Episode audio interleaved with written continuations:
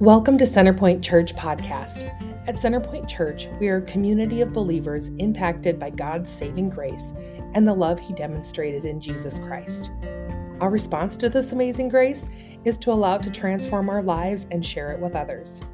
As a body of believers, we find our purpose in knowing Christ, growing together, and reaching beyond ourselves to help others do the same. This week, as we continue our study in Ephesians, two key words are game changers for us but God. We are sinful by nature, but God is merciful and has so much more for us when we live in His truth. My name is Chris Godfredson, it's my pleasure to serve Centerpoint as the campus pastor here in Sioux Center. If you're worshiping with us for the very first time today, my hope is that like you'll feel like you belong here. That you'll feel comfortable that you'll feel welcome and like we've been expecting you. So we've gone to some lengths to uh, make this happen.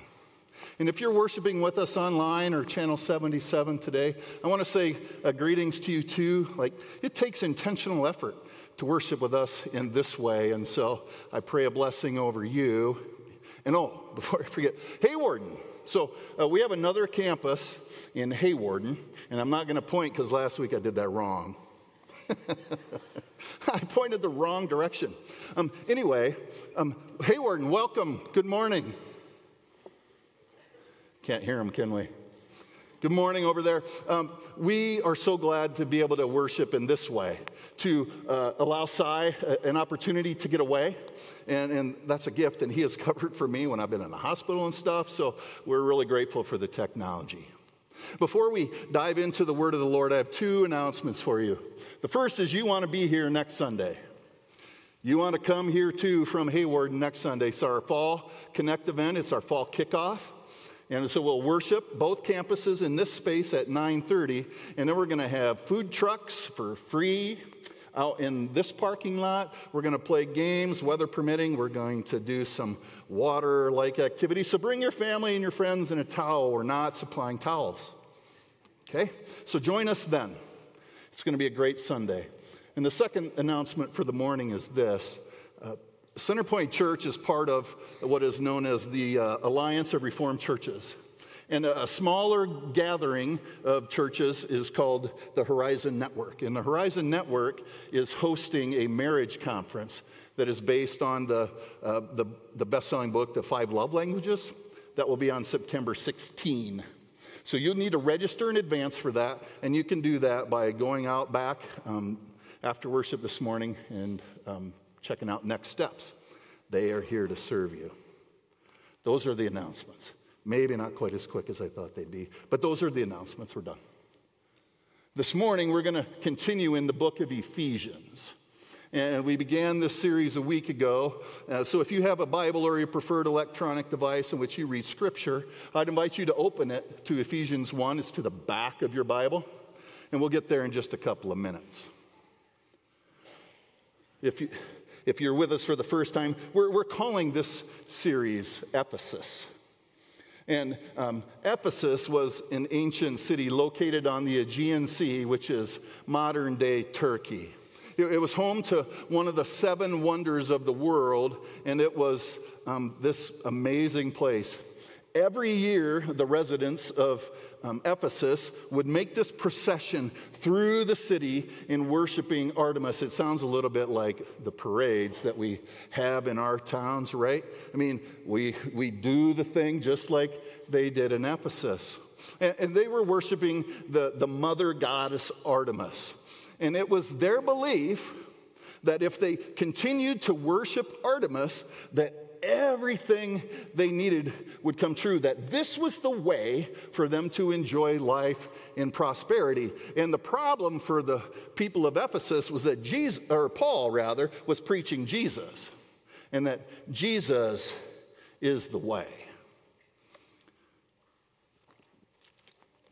Jesus is the way.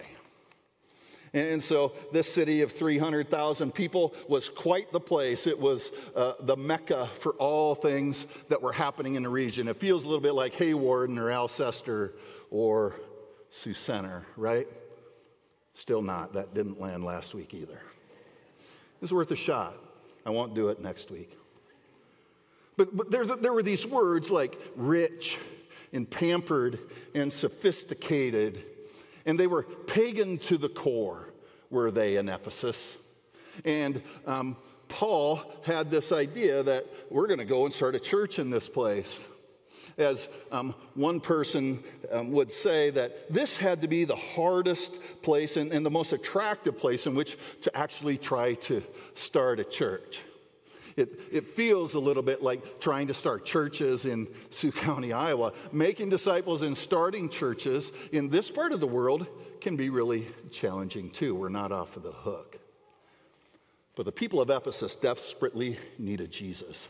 I mean, they had issues. And who am I kidding? We, we have a couple of issues too, right? I'm sorry, Hawarden, but we all have issues. And I, and I think that because we all have issues, that makes this letter, Paul's letter to the church, really vital. It, it, it is one for us um, to be able to grasp. And, and many of you know that Paul wrote a good chunk of the New Testament. He wrote large swaths of what it is that's in our Bible.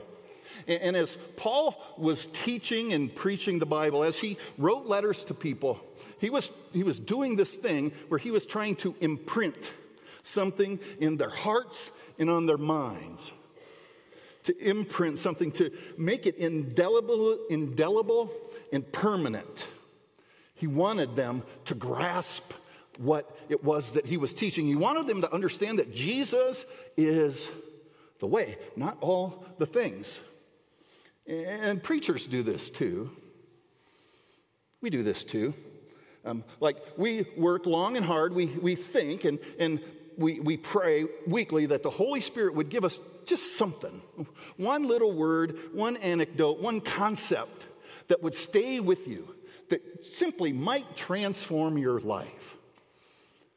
So every week, Jamie and Cy and I, we are preaching and, and we are praying that God would give us something, something tangible that you can take away that might help you.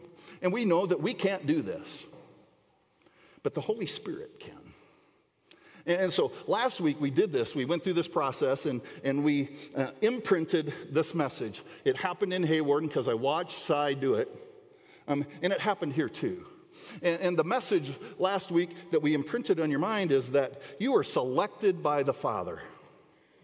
You were sacrificed for by the Son, and you have been sealed with the Holy Spirit, those of you who believe. And, because of God's action in our lives, we are abundantly free. There's nothing holding us back. We are abundantly free because we have been selected and sacrificed for and sealed. And, and, and that's a game changer. When, when Jesus sacrifices for your life, it, it is a game over and game on. It changes everything. The Holy Spirit empowers us to live day in and day out for Him. And so this morning, we're going to pick up in Ephesians chapter 1. Here's the deal there's two rather large chunks. Uh, so we're going to read um, 15 to 23 now. I'm going to talk about it for a while, and then we'll hit the first few verses of Ephesians 2. Now, Paul is imprinting something here. And, and so uh, I'm going to imprint a few things as well. My hope is you'll keep your Bible open, and if you don't, the words will be on the screen for you. Okay? So as we turn to the word of the Lord, I want to ask the Lord to illumine our hearts and our minds for the imprinting that is about to happen. Let's pray. Father, may your word be our rule, your spirit our teacher, and the glory of Jesus our single concern. Amen. Friends, hear these words from Ephesians chapter 1, starting at verse 15. For this reason, ever since I heard about your faith in the Lord Jesus and your love for all God's people, I have not stopped giving thanks for you, remembering you in my prayers. I keep asking that the God and Father of our Lord Jesus Christ, the glorious Father, may give you the spirit of wisdom and revelation so that you may know him better. I pray that the eyes of your heart may be enlightened in order that you know the hope to which he has called you, the riches of his glorious inheritance in his holy people, and his incomparably great power for us who believe. That power is the same mighty strength he exerted when he raised Christ from the dead and seated him at his right hand in the heavenly realms, far above all rule and authority, power and dominion, and every name that is invoked, not only in the present age, but also in the one to come. And God placed all things under his feet, Jesus' feet, and appointed him to be head over everything for the church, which is his body, the fullness of him who fills everything in every way.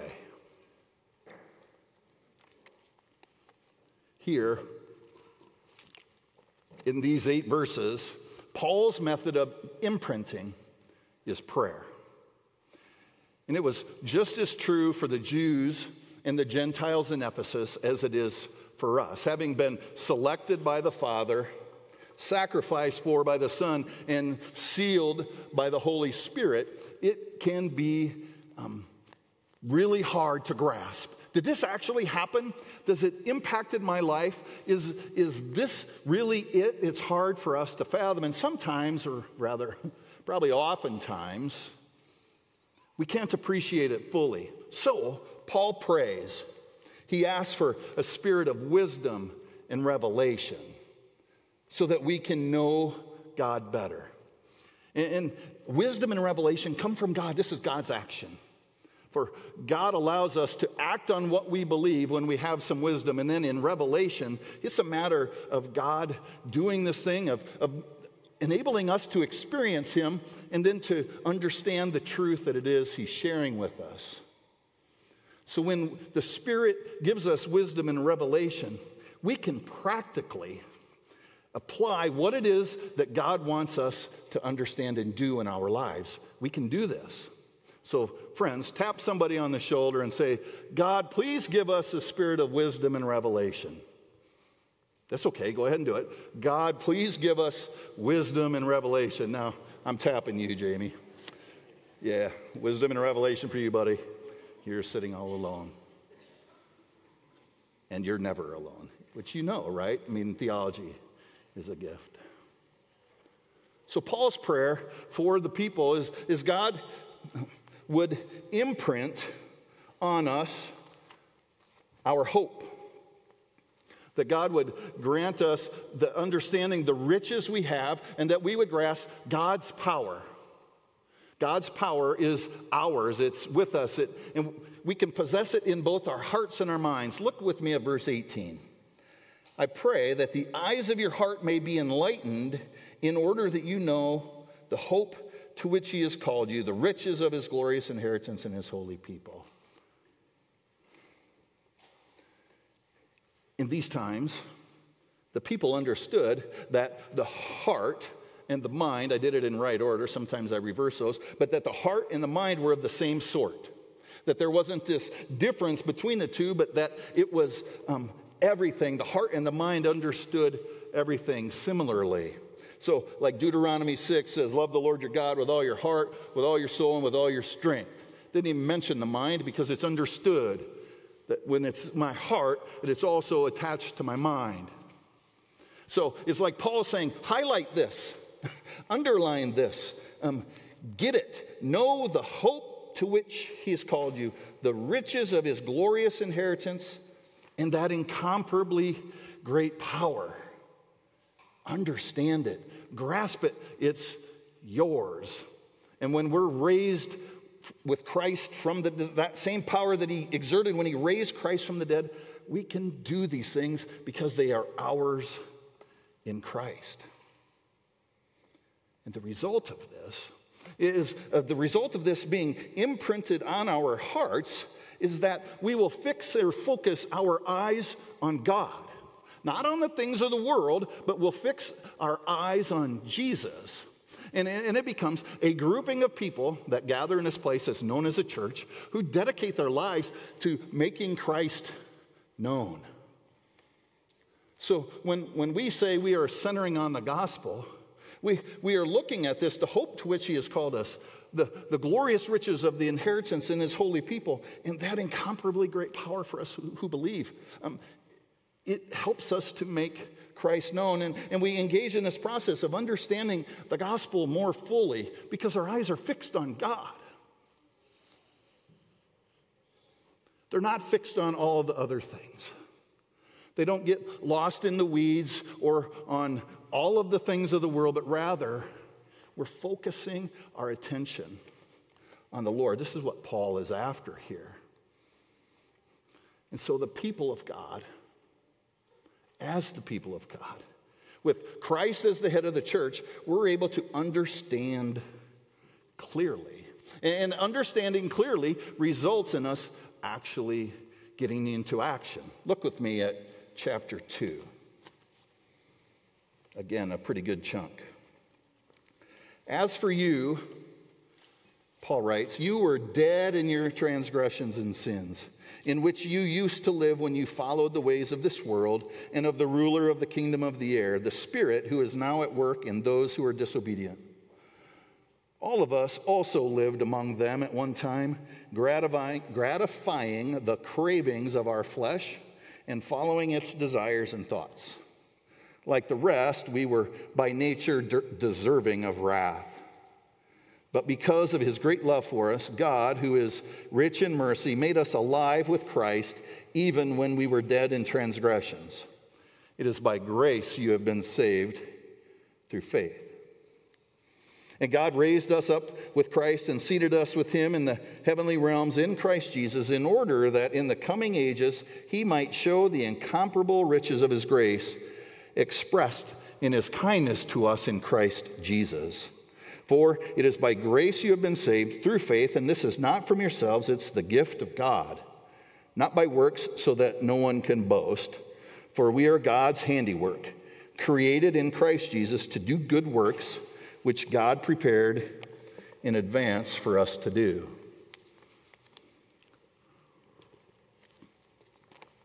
You've probably heard this phrase, and if you have, I'd like you to finish the sentence. If it looks like a duck, and if it walks like a duck, and it quacks like a duck, it's probably a duck. Hey, way to go. Good job. When, when a duckling is hatched, or when a duckling is born, it, the first thing it sees is imprinted in its mind. And then this duckling goes about the process of following the first thing it sees, it emulates this thing. So, usually, when a duck is born, the first thing it sees is its mother. And so the duckling does everything the mother duck does. The mother duck takes care of the, the duckling, she feeds the duckling, she protects the duckling. And it's probably why we see things like this. Aw, somebody say, aw. There. Or like this. Sometimes we see ducklings doing this. Everything the mother does, the duckling does in return. If it looks like a duck and it walks like a duck and quacks like a duck, it's probably a duck, right?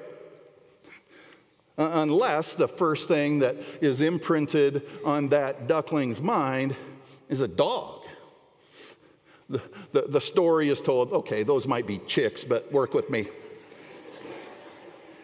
Um, when, when the first thing the, the duckling sees is a dog, it does what the dog does.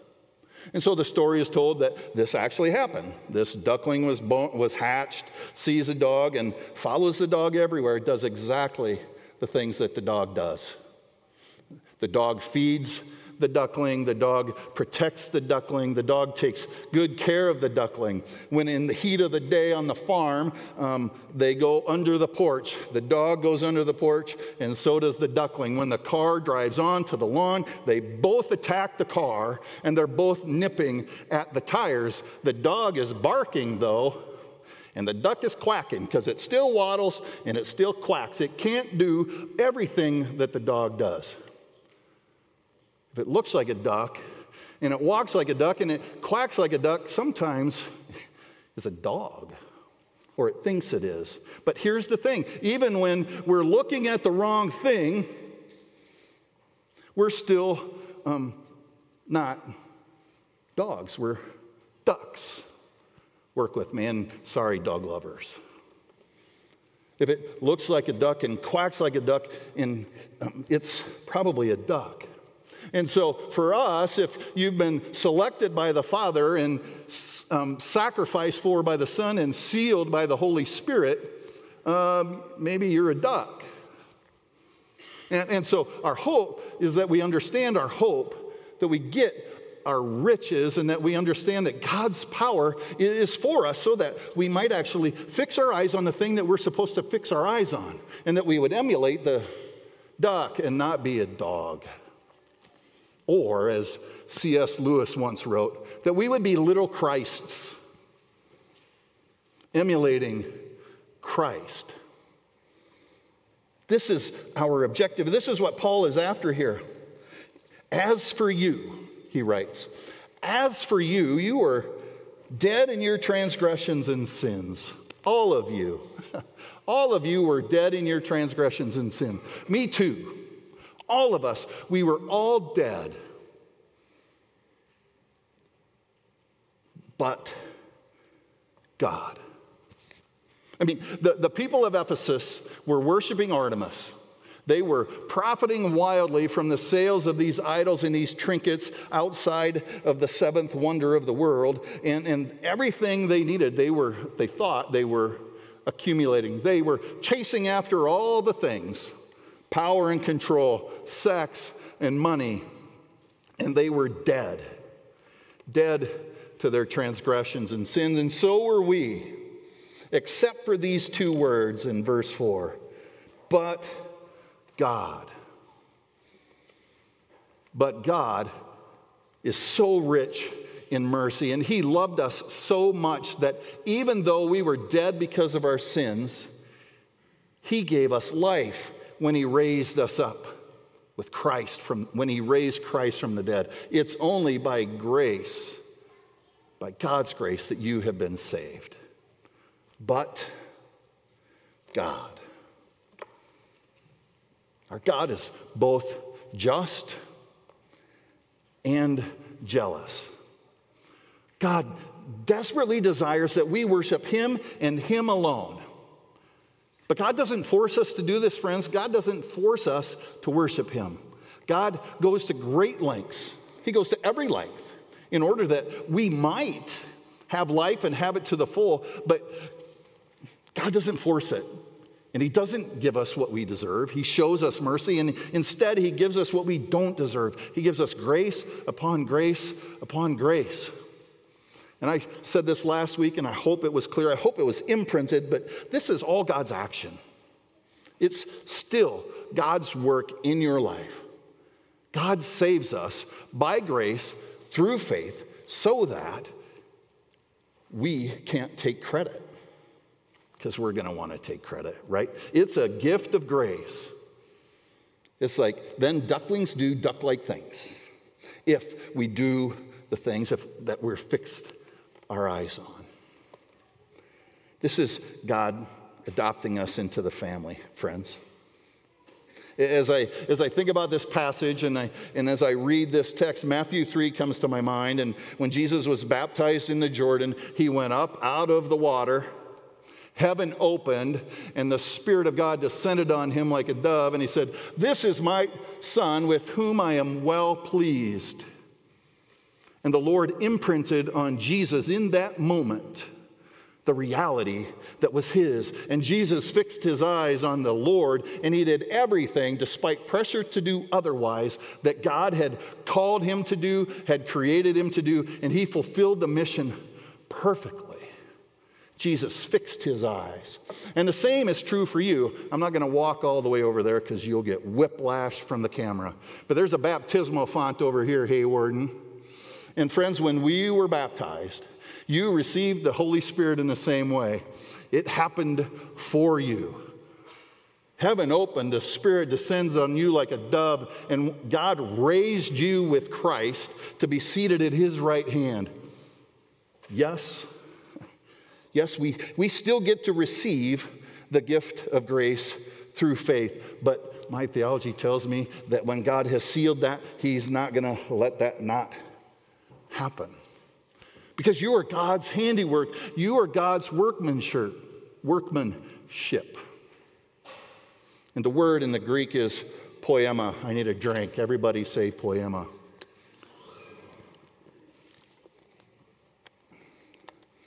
What the word means is this that we are the result of God's artistic skill and craftsmanship. You are the result of God's artistic skill and craftsmanship. If we could earn our salvation by ourselves, we would not be God's workmanship, we would be our workmanship. And I'm here to tell you that would be a pretty ugly thing. But God's artistic skill and His craftsmanship, His handiwork, is everything.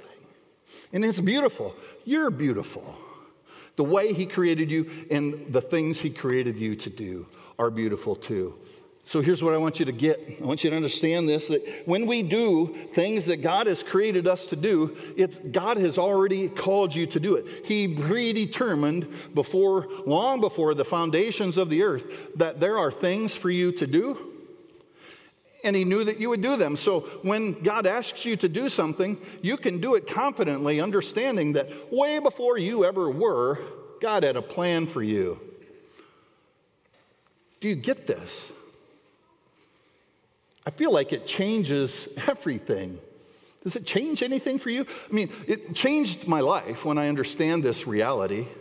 Because what's true is, like, all the pressure is off. I don't have to worry. All I have to do is be faithful and obedient to do the things that God asked me to do. Because before the foundations of the world, we are called to do it.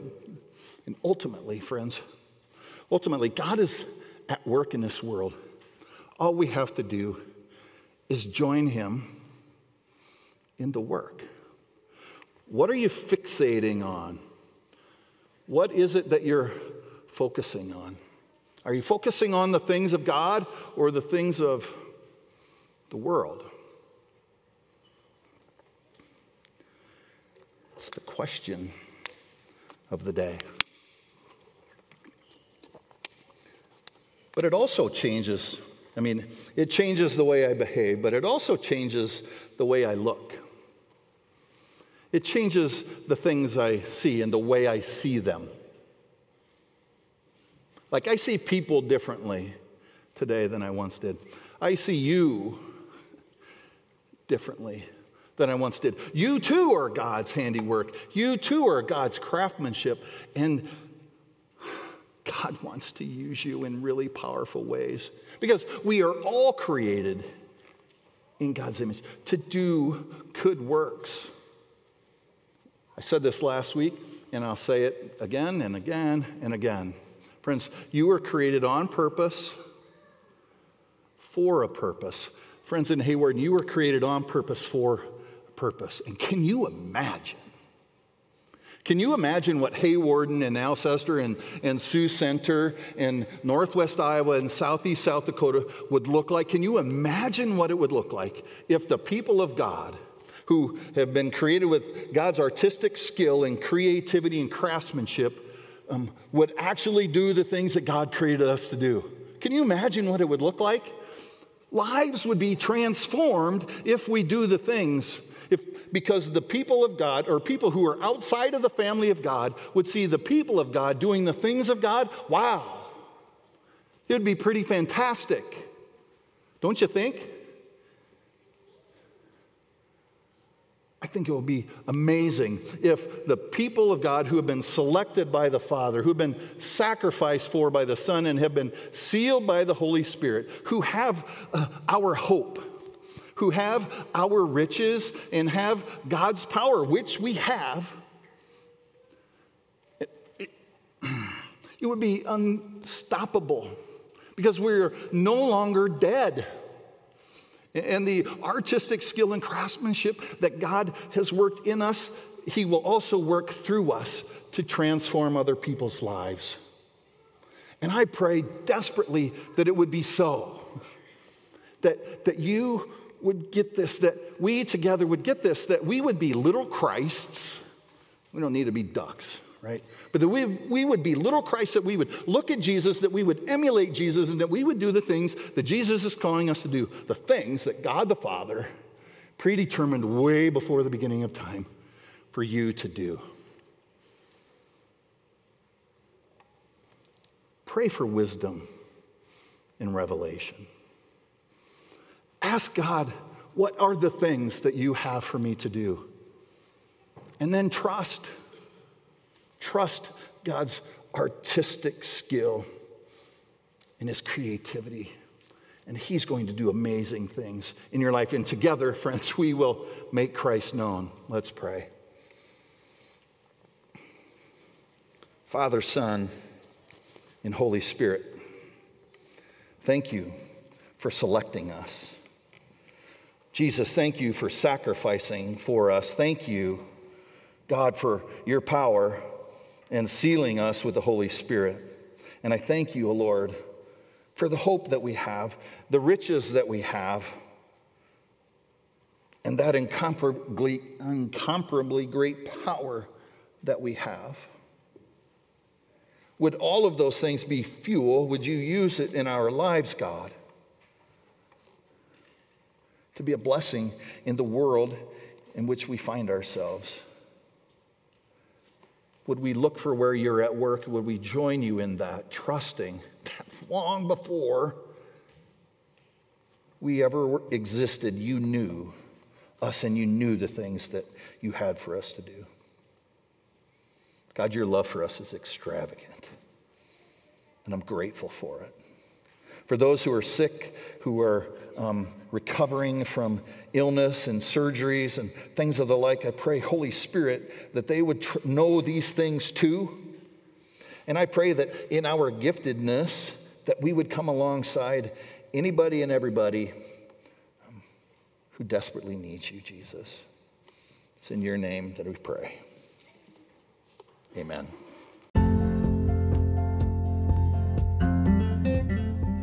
Thanks for listening to the Centerpoint Church podcast. Be sure to keep up with us on social media at facebook.com slash we are centerpoint or on Instagram at we are centerpoint. We hope to see you soon in person for worship on Sundays at 930.